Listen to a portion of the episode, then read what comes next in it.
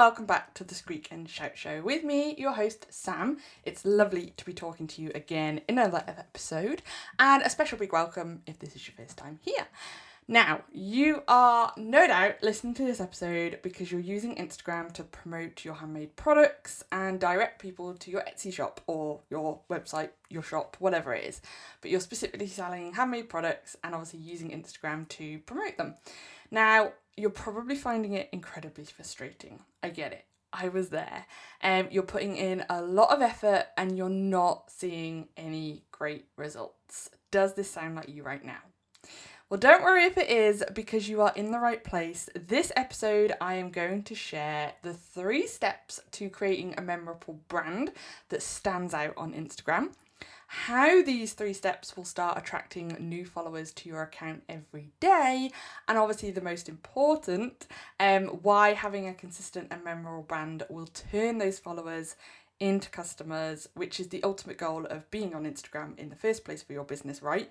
You want to use Instagram to promote your products so that you can make more sales of your products using Instagram as the platform. So, that is what we're going to be talking about in this episode. So, let's get started. The three steps to creating a memorable brand that stands out on Instagram. Now, first off, I want to stress how important it is to have a memorable brand on Instagram in 2020. You can no longer just post something and hope it gets seen. There are over a billion active users on Instagram right now in 2020, and this will just continue to grow.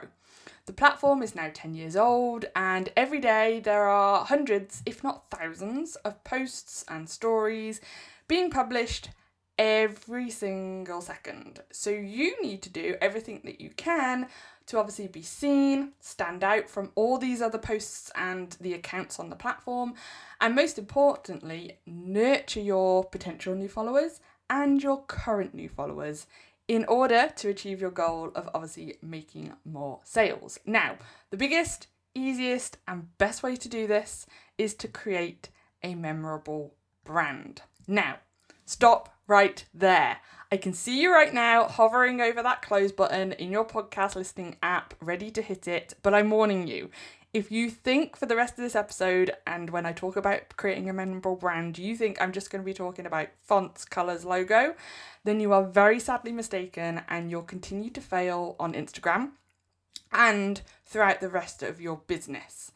Now, sure, brand aesthetics are one of the three steps I am going to be talking about, but if you do not have the other two steps in creating a memorable brand, then you're wasting your time in your business and especially on Instagram. Okay, great. I've obviously now got your attention back, your interest again. Let's now get into the three steps of creating a memorable brand, starting with step one you need to have a clear niche.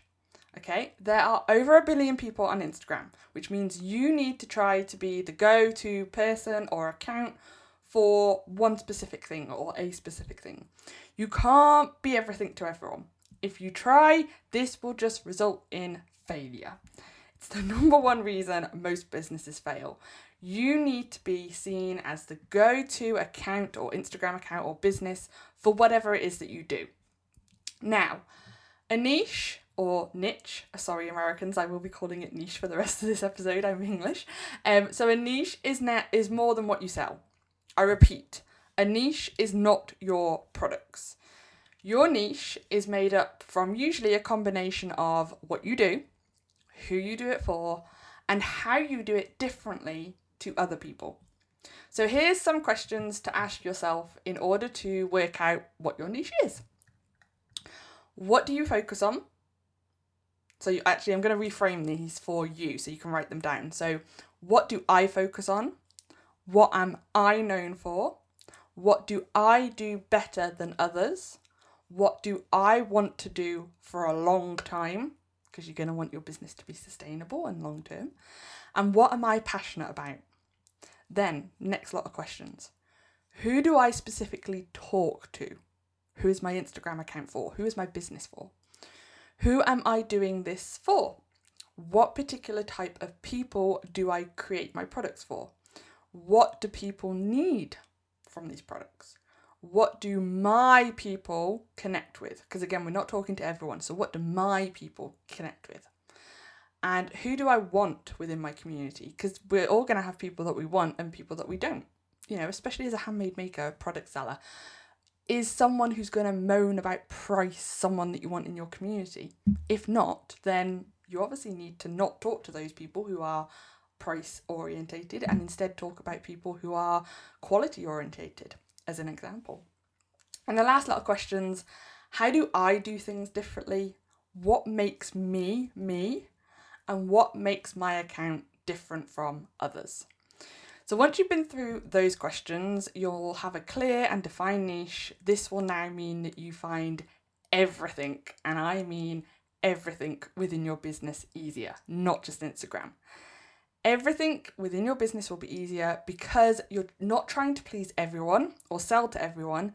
Instead, by creating a niche with a clear, targeted, and usually, therefore, smaller audience in mind, you're not actually limiting your ability to make sales, you're actually increasing your ability to make sales because you become the go to person for those targeted people and are therefore heard above the chatter of everyone else, whether it's on Instagram or just the world at general. Um, because again, you're, it's not about getting your message heard by everyone, it's about getting your message heard by the right people, your ideal customers. And this is what having a niche does. So, I'll obviously have all those questions in the blog post as usual. So if you want to like copy and paste and maybe journal about them and things, all that will be in the blog post. Obviously, it's linked in the show notes. Um, or you can go to squeakandshout.co.uk, go to the blog, find the podcast episode, and you'll find everything there. So let's get into step two because that's only step one. That's a big step, but that's step one. Step two. Your Instagram account is a magazine, not a catalogue. Now, I want you right now to stop just throwing finished products up, um, you know, finished product photos and writing like a really quick caption, um, something like available in my shop, link in my bio, buy it now, because this is boring. I physically yawn just thinking about it. Um, and I know what you're doing. You're trying to keep consistent. So you're kind of using finished products and just writing anything and just posting because you know being consistent on Instagram is definitely something I say and it is really, really important. It's what a lot of other people say. And it, like I say, it is really, really important. But by posting things like that, it's actually going to hurt you, not help you. And I'm sorry if this is a little bit of tough love right now, um, but this is what I see every single day on Instagram, and honestly, it's really painful to witness. Um, I, I you know, I can't just reach out to you or to anyone else that I'm seeing and go, girl, you know, your your products are amazing, but your Instagram account is boring. Like honestly, I would just get blocked left, right, and center if I did that. But it is painful to watch so many people with so many brilliant products just not use Instagram in the right, right way. So, by posting just finished products and just throwing them up and going, available in my shop, buy it now, link in my bio, you're basically using Instagram as a catalogue. Which, by the way, when was the last time you looked at a catalogue? Like you flicked through the pages? I'm 99% sure, like, this was never. Maybe you've done it recently because we're all bored with like coronavirus pandemic. Um, but I even hesitate to say that then you've got so many more things that you were doing. Like you're listening to this podcast episode, so I'm pretty sure that ninety nine to hundred percent sure that you have never just like flicked from a catalog from like cover to cover. I'm pretty sure you've never done that. So stop treating your Instagram account like this. Your Instagram account should be a beautiful magazine that provides lots of interesting content for your current followers and the new ones that are going to find you, see your content, want to follow, and therefore keep enjoying. And don't forget, the whole Instagram algorithm works around people only seeing and continuing to see your posts if they interact with them. So if people are just scrolling and skipping past your posts, they're not going to see them for much longer, which by that point, that person then is not seeing your posts. So they're just a number in your follower count which means absolutely nothing, by the way, it's just a number. Um, because if they're not seeing your posts, they're not seeing your products, which means they'll never become a customer. So you need to ensure that not every page of your magazine is an advert. you've got to add in the articles and other bits too. So, how do you create this magazine kind of type of content in on your Instagram account? Where you create content around what your ideal customer is, who they are, what they like, and what they want to see that fits within your brand and what you sell. So I've got a really good example for you. This was um, a past one-on-one client, so this is a true niche. This is someone's true niche, um, and obviously fitting with their products. So you might even, if you've been a long-term follower, you'll probably know this person. But um, so if your niche is creating handmade products that help introverted females to understand themselves and find their purpose in life through astrology, like I say, this is a real example, then you're going to want to talk about things like astrology itself, you know, planets, star signs, what it all means, moons, all things like this. Obviously, you're going to want to talk about what it's like being an introvert because you are obviously talking to introverts probably as an introvert yourself, which this person is. Um, and of course, what an introverted lifestyle looks like. So, not only what it's like being an introvert, but what an introverted lifestyle looks like because it's very, very different to an extrovert. Um, and of course, what life is like when you've realised your purpose and so much more. Because specifically, this person's products are designed to help someone use astrology to learn more about themselves and things. So these subjects that are kind of broken down or not only speak to their ideal customer, but also will create demand for their products. So, like I say, all these subjects will help attract your ideal customer in the first place to your account. They'll help you connect with that follower, therefore keeping them engaged with your account, which, like I've said, is the whole thing to, to your Insta Instagram algorithm, which is why when people say, oh, the Instagram algorithm is against me, it's like, no, you're just creating absolutely terrible content. Content is key. And again check out last um, episode if you want more help with content types and things. Um, and of course the last thing by using kind of subjects um, and, and all the manner that it is over time because you're not constantly doing catalog style content you'll obviously connect with your followers. Therefore like i say over time create demand for your products which will mean your follower your follower that did not want to come out then your follower becomes a customer which is yay that's the that's the whole point. You're on instagram. So don't don't focus on catalog. Don't like my products here. Buy now. Blah blah. Think of your instagram account as a magazine you've got yes product photos talk about your products but add in other things too that link with your brand link with who you're selling to and ultimately create demand for your product and step three, the bit that you all already know, your brand voice and the aesthetics. Now, based on your niche, you'll now want to obviously bring these branding aesthetics in to support your overall message. Colours, fonts, and a logo are what most people think of when they hear the word branding, but like I said before, if you skip past the other two steps, you're wasting time even picking the aesthetic elements. Because how do you know if it's communicating the message or who that you're speaking to or what you want them to take away from your brand? So let's talk about colours first. Colours evoke emotions. So you'll want to obviously pick colours that match the emotions that your brand stands for. So red, for example, is a very active colour, it's a very loud colour. So going back to the niche that I described, using that as an example of introverted females, um, if you're picking red to try and talk to those people, that would be the one of potentially the worst colours you could ever speak to. It's loud, it's very active.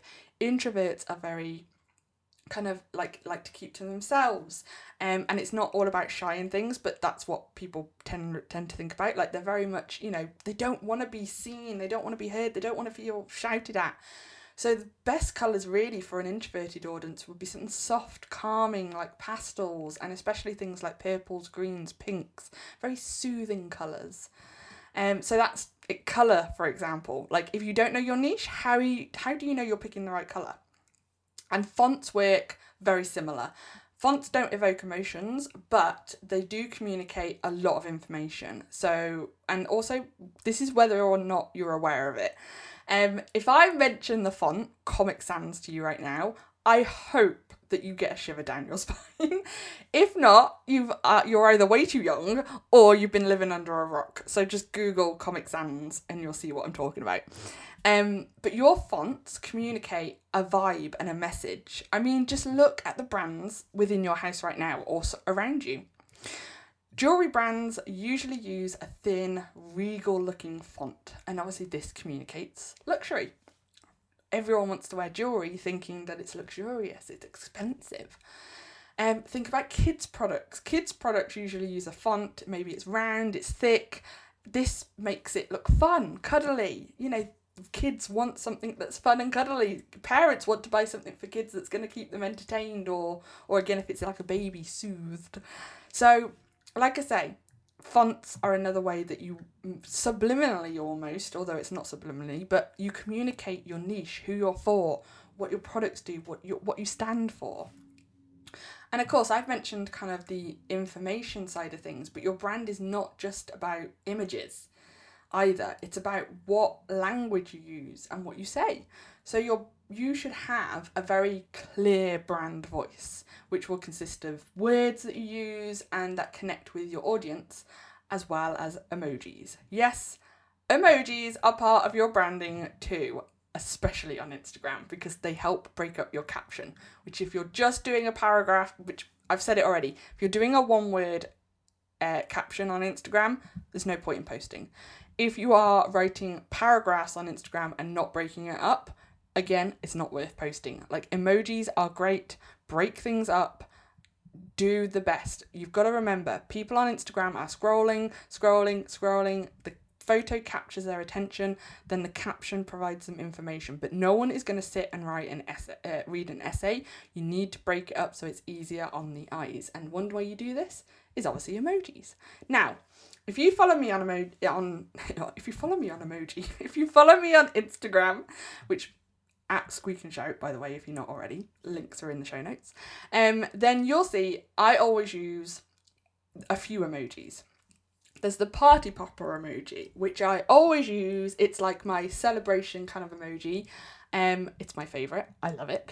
Um, I obviously use the big like smiley grin face because if you know anything about me, I'm always smiling and I do proper like cheesy grin smile. Um, obviously, I use the thumb up emoji. You know, I'm always like, I am a thumbs up person. Like, anyone in life knows I am a thumbs up person. Um, I obviously do the red heart emoji. Um, and then my other kind of main one is the monkey with the hands over the eyes. Like, that's kind of like, that's just the perfect emoji to sum up so many things. Um, so I love emojis. I have so many, and obviously, depending on my two accounts, I have different emojis as well because um, both brands are completely different. So your emoji- emojis obviously need to fit with your brand, how you want people to feel about your account, and how you want to communicate. You know, emojis say a lot again, like fonts and colors, in terms of your captions and everything else within your business. So think about your brand's aesthetics. And now you have hopefully a clearer niche, or if not after this episode, you're going to have a clearer niche going through those questions does your brand fit with your niche and what you want people to come away thinking about you? Because ultimately, you can do all this in terms of building a brand, but a brand is not built by you, it is built by your followers, your customers, people who interact with you. So, all these elements are things that you help build a brand, but you don't decide what people think. You can use things to help people get that message, but ultimately, other people create a brand. Okay? So, if not, obviously, if you've been through everything within this episode and your your brand does no, you know, your brand aesthetics don't fit your niche, then obviously you need to have a rebrand. And I know this can be scary. I know that branding is usually a pitfall for people. It tends to be a bit of a perfectionist trap. So remember, your branding doesn't have to be perfect, okay? When you do things, you action things, Action brings clarity. Your branding will never ever be a once done and never do it again thing. Your brand will always evolve just as you do. Okay? So don't get stuck in the perfectionist trap. Do the best that you can right now, and it will always evolve with you. So, Hopefully, within this episode, I've helped you understand the three steps to creating a memorable brand that stands out on Instagram, which will mean you start attracting new followers to your account every day and ultimately turn your followers into customers, which is the whole goal of being on Instagram in the first place, right? As usual, I've turned this podcast episode into a blog post so you can remind yourself of all the information within this episode. Obviously, you've got those questions as well that I have talked about. The link is in the show notes, and you can obviously visit the blog on my website, squeakandshout.co.uk, if for any reason the link doesn't work. Now, I would love to hear your thoughts and feedback on what you learned in this episode. So send me a DM on Instagram with your biggest takeaway. I'd love to hear it for sure. This was a meaty episode, as with all mine. so, of course, send me a message. Um, my Instagram account is at Squeak and Shout. Cool. So that has been all for this week's episode. If you enjoyed it, please consider sharing it on your social media with your small business friends, or of course, you can leave a review within your podcast listening app. These all help me know which episodes you enjoy the most so that I can obviously cre- keep creating more of them. And I'll be back next Sunday for another episode. So until then, See ya. Bye.